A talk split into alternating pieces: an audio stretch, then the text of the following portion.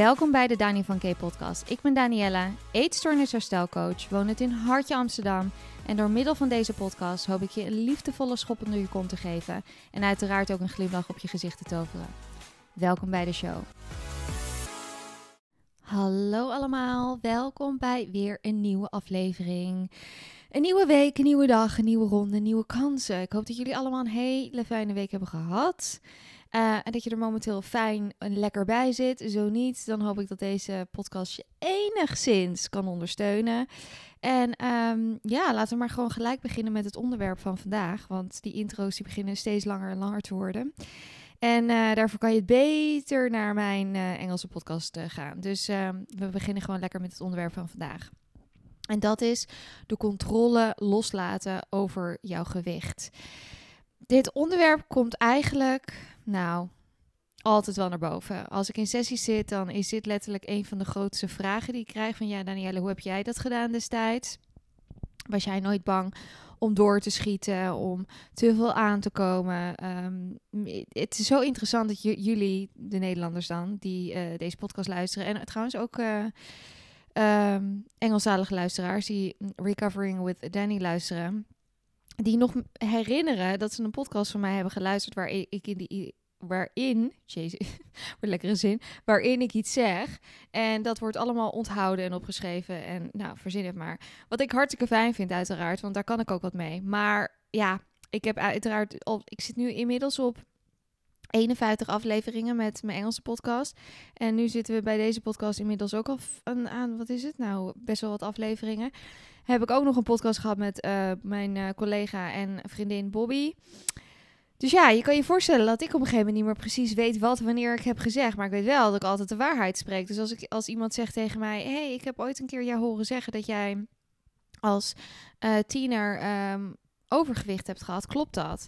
En dat uh, kwam toevallig drie keer ter sprake afgelopen maand. En, um, en dat klopt inderdaad. En het ding is, ik heb nooit voor, voor mijn idee echt overgewicht gehad, maar volgens de BMI-standaarden dus wel. En dat is weer wanneer, hè, of eigenlijk komt het altijd neer op BMI is bullshit verhaal. Want ik was gewoon letterlijk een tiener. Ik was 15, nou 14, 15, 16, rond die leeftijd. Ik was op mijn negende ongesteld, dus ik, ik ontwikkelde gewoon heel snel. Ik had heel snel een vrouwelijk lichaam. Dus uh, ja, ik had gewoon een, een vrouwelijk lichaam. En op de een of andere manier moest mijn lichaam gewoon wat meer vet vasthouden om zijn ding te doen, om zijn hormoonhuishouding uh, in werking te zetten. You name it. Ik kon niet een briefje naar mijn lijf sturen van hey lijf, wat is er aan de hand? Ik weet wel dat ik gepest werd. En dat was natuurlijk verschrikkelijk. Sterker nog, ik heb het ook al vaker gezegd dat een, uh, een lerares van mij ooit een keer heeft gezegd, Franse lerares, misschien dat ik daarom nog geen Frans spreek. Dat het zo dramatisch is. Nee hoor, grapje. Um, die zei, joh Daan, je bent wel echt heel veel aangekomen in een hele korte tijd. Dat ik denk van, nou, dit moet een safe space zijn. Dit is mijn lerares. Uh, in godsnaam, maar nee hoor, die had daar een mening over. En ik zal dat nooit meer vergeten. Moet je nagaan dat ik dat nog steeds weet, wel dat inmiddels uh, bijna 20 jaar geleden is. Dat is ongelooflijk.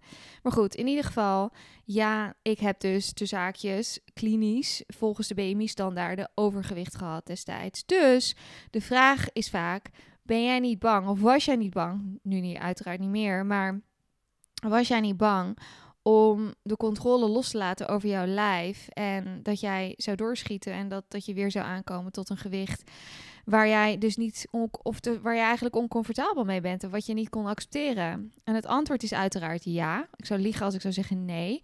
Die angst had ik zeker. Nou is mijn verhaal heel uniek versus ander, andermans verhaal. Nou is al jullie, zijn al jullie verhalen uniek.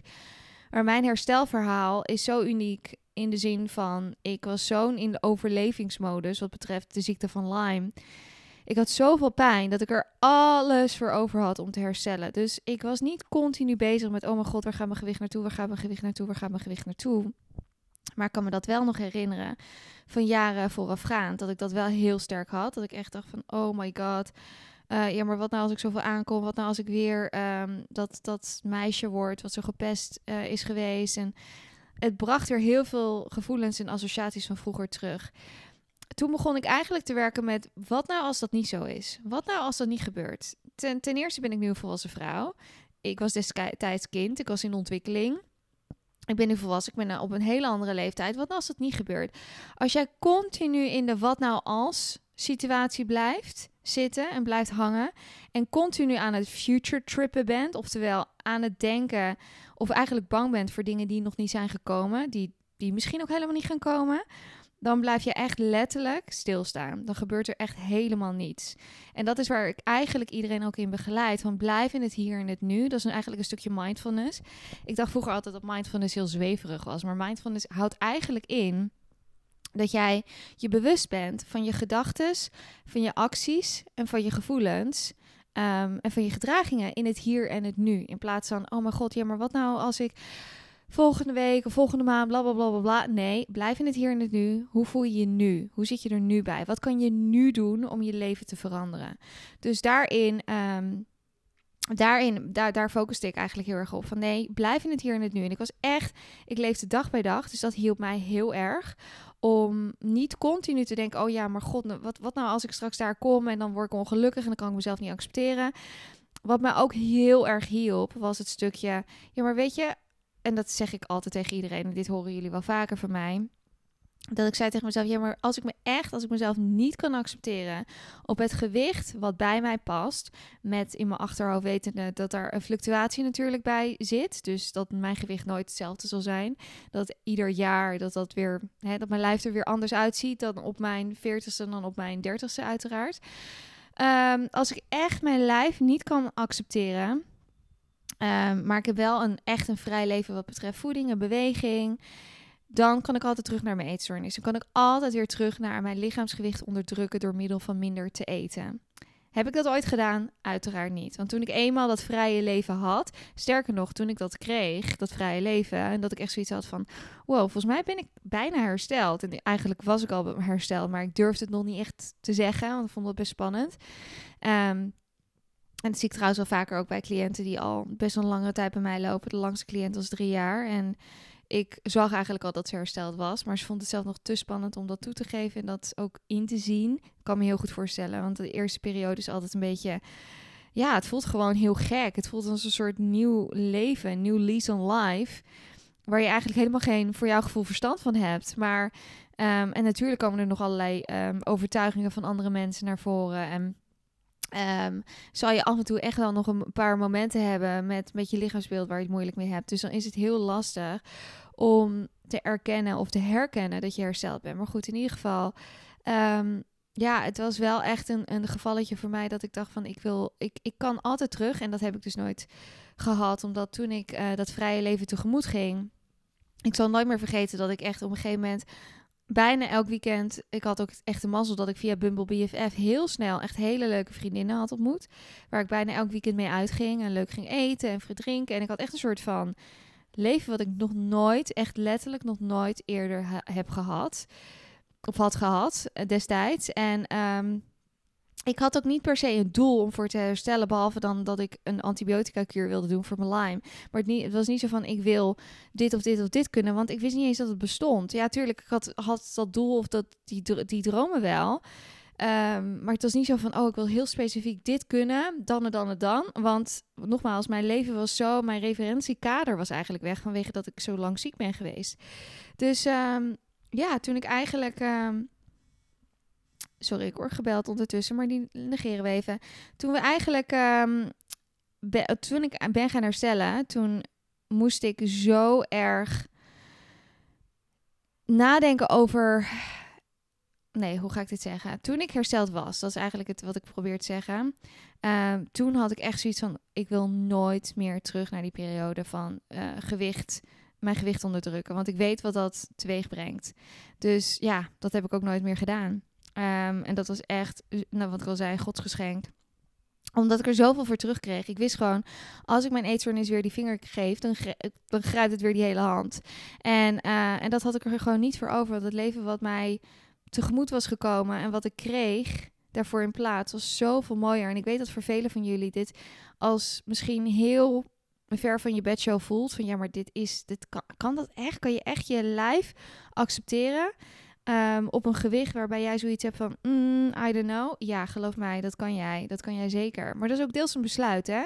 Want jij weet misschien van jezelf dat jij op maat um, weet ik veel, 48, ik noem maar even wat, een gezond lijf hebt en gelukkig bent geweest en dat je ook echt een referentiekader daarvan hebt, maar zoiets hebt van ja, hel no dat ik daar naartoe ga. Dat is ook deels een besluit.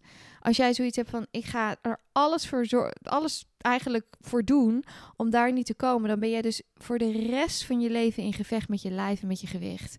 Is dat wat je wil? Is dat het, is dat het ultimum?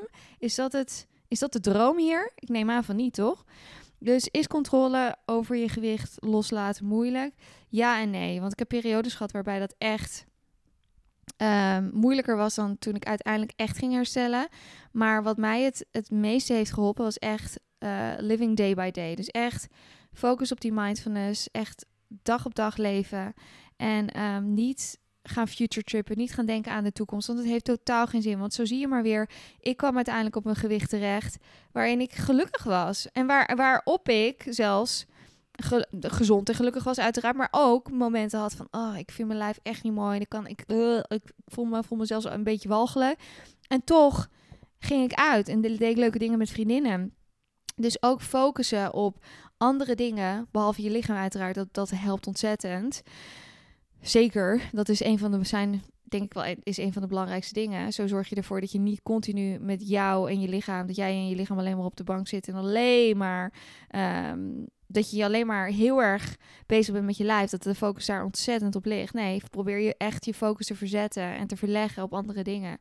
Ehm, dus ja, het, het, is echt. Ik, ik, als de vraag, de vraag is heel simpel: van heb jij dat ooit gehad? Uiteraard. Ik zou liegen als ik dat niet zou, hebben gehad, want of zou zeggen dat ik dat niet heb gehad, want elk persoon met een eetstoornis, verleden of een eetstoornis, is bang voor oneindig aankomen. Dat is gewoon een gang, gangbaar, gangbare angst. Um, maar dat betekent niet dat je dus niet kan herstellen. Of dat je je altijd voor de rest van je leven je gewicht moet gaan onderdrukken. Want dat zou betekenen dat je voor de rest van je, van je leven eigenlijk in gevecht bent met je gewicht. Wat zo ontzettend zonde is. Echt, geef het een kans. Geef het minstens anderhalf tot twee jaar een kans. Herstel dan, hè? Volledig herstel. En als je dan eenmaal volledig hersteld bent, ga dan maar eens kijken hoe je leven eruit ziet. Dan, hè? Dus ga niet nu al denken van, oh god, hoe zie ik er over anderhalf of twee jaar uit? Nee, dan pas ga jij mij vertellen hoe je erbij zit. Maar niet nu al. Het heeft echt totaal geen zin om nu al te gaan future trippen, want je bent er nog niet. Het heeft echt, ik weet dat dit ben nu, um, god, hoe heet dat boek? Ik kom, ik kom even niet op het naam, naam van het boek. Het ligt letterlijk naast mijn bed, maar ik ga er niet naartoe lopen, want dan verbreekt de verbinding misschien. Um, oh ja, The Untethered Soul. Um, het is dan Engels, in het Engels, maar het gaat eigenlijk over over dit precies, dit onderwerp. Over ehm, hoe we in het hier en het nu kunnen blijven. En hoe die chit-chat in ons hoofd, hoe we die eigenlijk stil kunnen zetten. is echt, ik ben net pas begonnen, maar het is een heel interessant boek. Ehm, dus ja, het is um, Future Trip stop daarmee met wat als nou. Ja, maar wat nou als het niet gebeurt? Wat nou als het niet gebeurt? En hanteer ook een beetje cognitieve gedragstherapie. Dus ja, maar wat nou als? Oké, en dan? En dan? En dan? Zorg eigenlijk dat je gaat denken in een soort fuik. En dan kom je eigenlijk tot de kern. En dat is misschien je worst case scenario. En wat dan als je worst case scenario gebeurt? Of tot, tot uiting komt, of tot stand komt, of tot, nou ja, dat dat de waarheid is. Heb je daar ook feiten voor? Heb je daar bewijs voor dat dat weer gaat gebeuren? Vaak is het antwoord nee. Vaak is het antwoord nee. Dat is in het verleden gebeurd, maar betekent dat dat het ook weer in de toekomst gaat gebeuren? Nee, uiteraard niet. Dus ook weer, waarom zou je je nu al druk maken over iets wat nog niet gekomen is? Heeft zo, zo geen zin, zo zonde. Dat zet je hele herstel stil. Dus nou, bij deze ga ik hem denk ik afronden. Sorry trouwens, ik heb het idee dat het een beetje een rommelige podcast uh, is geworden. Maar dat komt letterlijk omdat ik best wel belangrijk telefoontje tussendoor kreeg. En um, ik neem deze, deze podcast namelijk op op mijn telefoon. Dus dan uiteraard, dan krijg ik zo'n uh, ding in mijn scherm. Uh, dus ik word eventjes afgeleid. We gaan dit er ook allemaal niet uitknippen, want dit is gewoon het normale leven. Maar uh, ja, ik was even van, van mijn stuk gebracht, want dit, ik moet nu als een malle terug gaan bellen. En ja, ik hoop dat jullie wat hebben gehad naar deze aflevering. Mocht jij meer informatie willen, een single boost sessie... Um, ik zit nu best wel vol. Ik heb een wachtlijst inmiddels. Eh, nogmaals, niet heel lang. Dus als je je aanmeldt, dan is het over het algemeen een paar weken wachten en that's it. Mocht jij uh, behoefte hebben aan coaching, nogmaals, je kan altijd een losse sessie bij me inplannen. Dat kan altijd, single boost sessies. Maar een programma kost misschien een paar weekjes tijd. Dus dan weet je dat. Verder wens ik je een hele fijne dag, een hele fijne week. En ik ben hier weer volgende week. Bye! Hey there my friend, dankjewel voor het luisteren. Mocht je dit een fijne, herkenbare of leerzame aflevering vinden, vergeet dit dan niet te delen met een vriend, een vriendin, je moeder, je vader, je opa, je oma, je hond, je glazenwasser, maakt niet uit, wie dan ook. En laat vooral een rating en een review achter. Tot de volgende!